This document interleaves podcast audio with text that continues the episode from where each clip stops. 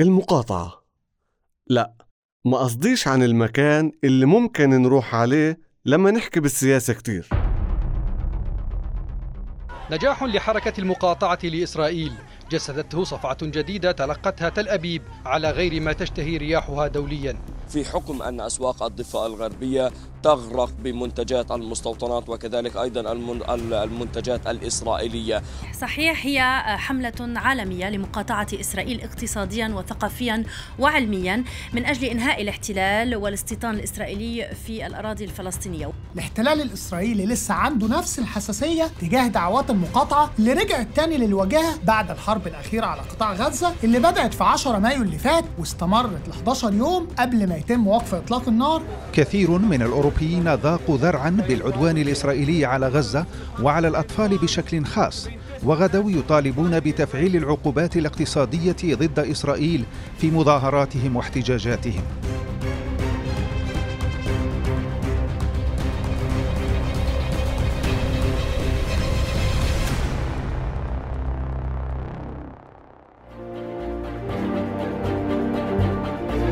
بطولات. بودكاست نحكي فيه عن أشخاص كان لهم مواقف بطولية في حاضرنا العربي. معكم مأمون من حنجرة. بودكاست.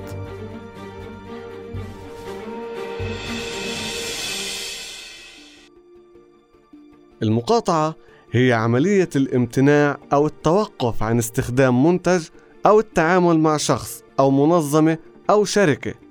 كنوع من أنواع الاعتراض والتعبير عن عدم الرضا. عن أمر معين بيقوم فيه هذا الشخص أو الجهة أو المؤسسة. وعادة ما بتكون لأسباب أخلاقية أو اجتماعية أو سياسية أو بيئية أو دينية.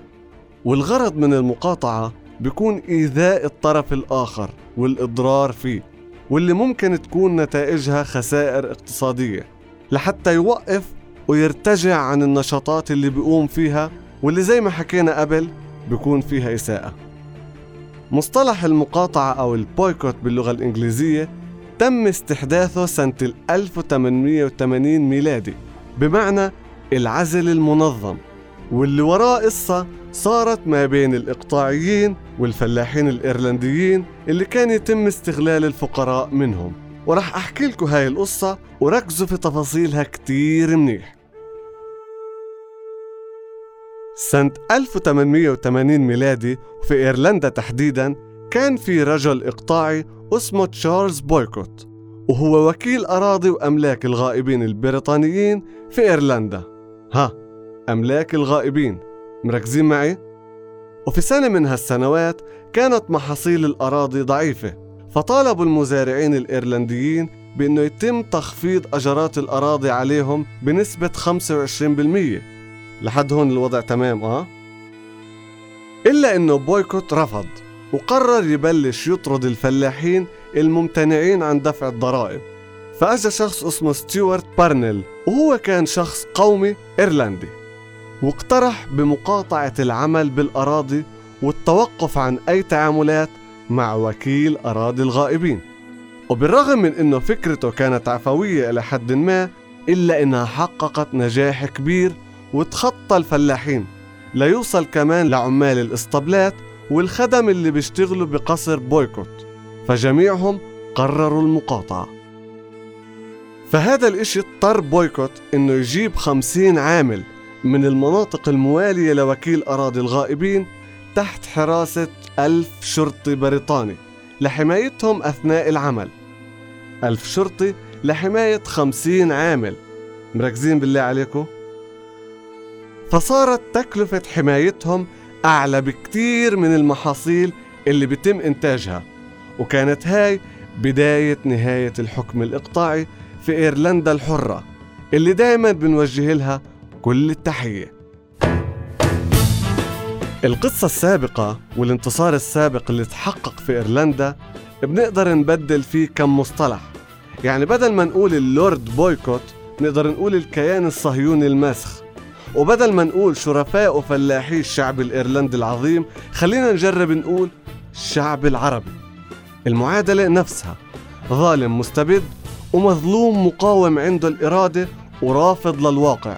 والنتيجة الحتمية عرفناها من إخواننا الإيرلنديين. نحن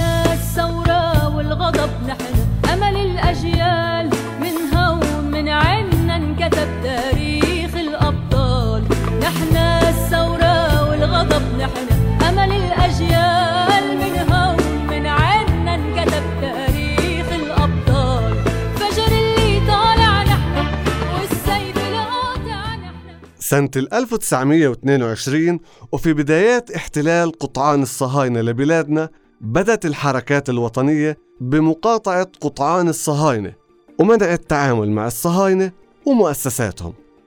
وظلت حركات المقاطعة حركات فردية حتى تاريخ 2 ديسمبر من عام 1945 لما مجلس الدول العربية أعلن المقاطعة الرسمية للبضائع اليهودية. واعتبرها بضائع غير مرغوب فيها في الدول العربية. وطالب كل المؤسسات والمنشآت والتجار والأفراد العرب برفض التعامل بالبضائع الصهيونية أو توزيعها أو استهلاكها. وامتدت المقاطعة من مقاطعة كل ما يتعلق بالصهيونية لمقاطعة كل من يتعامل مع الصهيونية. لهيك في كتير شركات حول العالم اضطرت إنها تنزل بأكثر من اسم لحتى تتعامل مع العرب بمنتج باسم بيختلف عن الاسم اللي بتتعامل فيه مع الصهاينة. ولما صارت المقاطعة بتشكل خطر حقيقي على الاقتصاد الصهيوني بدت الدول الداعمة للاحتلال تتخذ إجراءات وتحركات لمحاولة إفشال حركة المقاطعة. من خلال فرض عقوبات على الشركات والدول والأنظمة اللي بتقاطع الكيان الصهيوني المسخ. ففي عام 1977 ميلادي مرر الكونغرس الأمريكي تشريع تم توقيعه من الرئيس الأمريكي جيمي كارتر. وكان هذا التشريع بيفرض غرامات على الشركات الأمريكية اللي بتتعاون مع المقاطعة. وعلى أثره تم إنشاء مكتب سمي بمكتب الامتثال ضد المقاطعة كجزء من وزارة التجارة الأمريكية واللي كان بيحقق وبيحاسب وبيفرض غرامات على الشركات والأنظمة اللي بتقاطع الكيان الصهيوني. ورغم الغرامات إلا أنه شركات أمريكية مثل ماكدونالد فضلت إنها تدفع الغرامة على إنها تخالف أوامر المقاطعة وتخسر عملها في الدول العربية. يعني لما كان عندنا إرادة وثبات على المبادئ كنا نقدر نغير ونخوف أنظمة عالمية بحالها. بدت حركة المقاطعة العربية تضعف سنة بعد سنة بعد ما كانت تلحق أضرار بالغة بالاقتصاد الصهيوني. وفي سنة 2005 اجتمع أكثر من 170 اتحاد ونقابة وحزب ولجنة شعبية ومؤسسة أهلية فلسطينية لإطلاق النداء التاريخي لمقاطعة إسرائيل. وناشدوا من خلالها كل أحرار العالم بمقاطعة الكيان الصهيوني وسحب الاستثمارات منها وفرض العقوبات عليها. بي دي اس واللي كان أهم مبادئها إنه على الكيان المسخ إنهاء احتلاله واستعماره لكافة الأراضي الفلسطينية والعربية وتفكيك جدار الفصل العنصري. إنهاء كافة أشكال الفصل العنصري ضد الفلسطينيين والاعتراف بالحق الأساسي بالمساواة الكاملة لفلسطينيي أراضي عام 1948 احترام وحماية ودعم حقوق اللاجئين الفلسطينيين في العودة إلى ديارهم وأراضيهم اللي تهجروا منها سنة 1948 وما بعدها. ومع تكاثف وتضافر الجهود قدرت فعلا الحركة من إنها تلحق أضرار اقتصادية واجتماعية وسياسية وأكاديمية بالكيان الصهيوني المسخ. من خلال إقناع شركات ضخمة من سحب أسهمها واستثماراتها من الكيان. وقيام العديد من الجامعات والأكاديميين من مقاطعة التعامل مع أي جامعة صهيونية. بالإضافة لقيام العديد من الكنائس الأمريكية بالتوقف عن أي تعامل مع الكيان الصهيوني.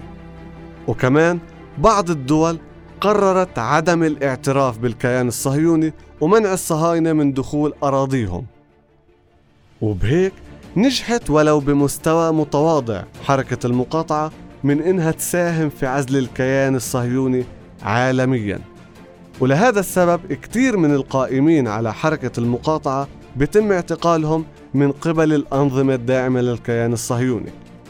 كل ما سبق من مواقف ونجاحات بتأكد لنا إنه مقاطعة الاحتلال هو سلاح فعال وقوي ولازم نستغله بأمثل الطرق.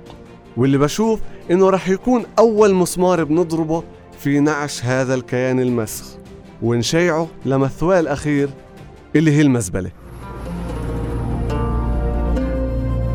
في النص الأولاني من القرن الواحد وعشرين بدأ ميزان القوة في العالم يتغير.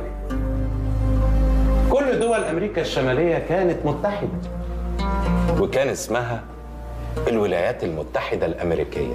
وبعدين بدأت تضعف وتتفكك وتحارب بعض واللي ما كان يعرف وقتها بالدول العربية ابتدت تبقى أقوى اقتصاديا وعسكريا. الولايات المتحدة الأمريكية كانت الداعم الرئيسي للدولة الصهيونية.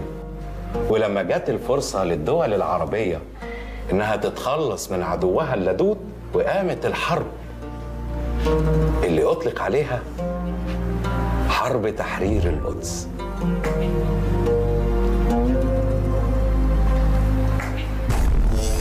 كتير منا بشعر بالتقصير لأنه مش قادر يكون له دور فعال في وقف كل اللي بيصير في الشيخ جراح وسلوان وبيتا والبلاد كلها.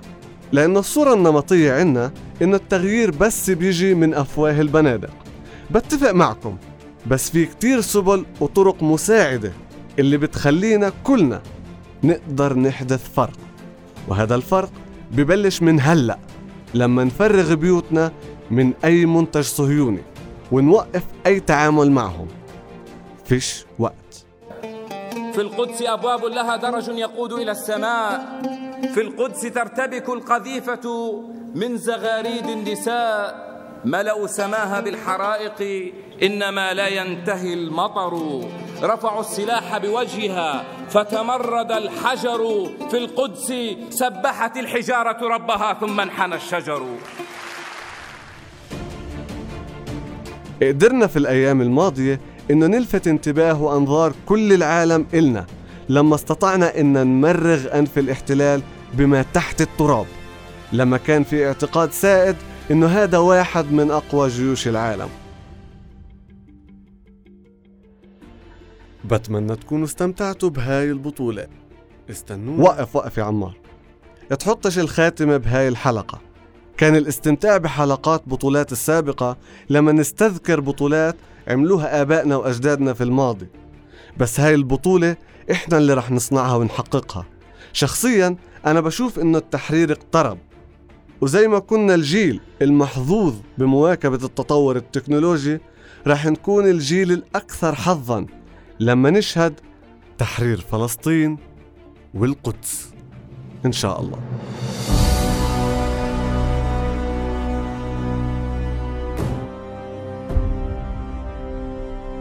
إن العيون كلها إليكم شاخصة. أبطالنا بذهول وإعجاب. أقول بذهول لقناعة العالم بأن إسرائيل لا تهزم وإذ به يعتريه هذا الذهول وهو يراكم تتصدون لهجمته العسكرية والمدنية بصدوركم فقط. وأنتم العزل من أي سلاح؟ إلا سلاح إيمانكم ودرع كرامتكم وما أروعه من سلاح لقد انتزعتم إعجاب العالم كله وسطرتم أروع وأجمل وأنبل الصفحات في تاريخ فلسطين. إنها الدليل على التصاقكم بالوطن ورفضكم للتهجير من فلسطين أرض الآباء والأجداد. انتفاضتكم هي البرهان على إيمانكم بالحق والعدالة ودفاعكم عن مقدساتنا في فلسطين الحبيبة.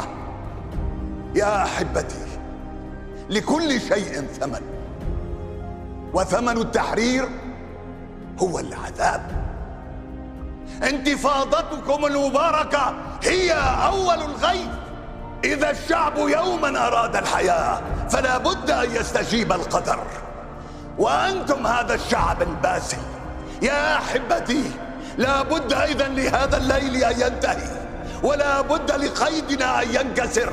وما دام الحق مطلبنا فالله معنا. ومن معه الله فمن عليه.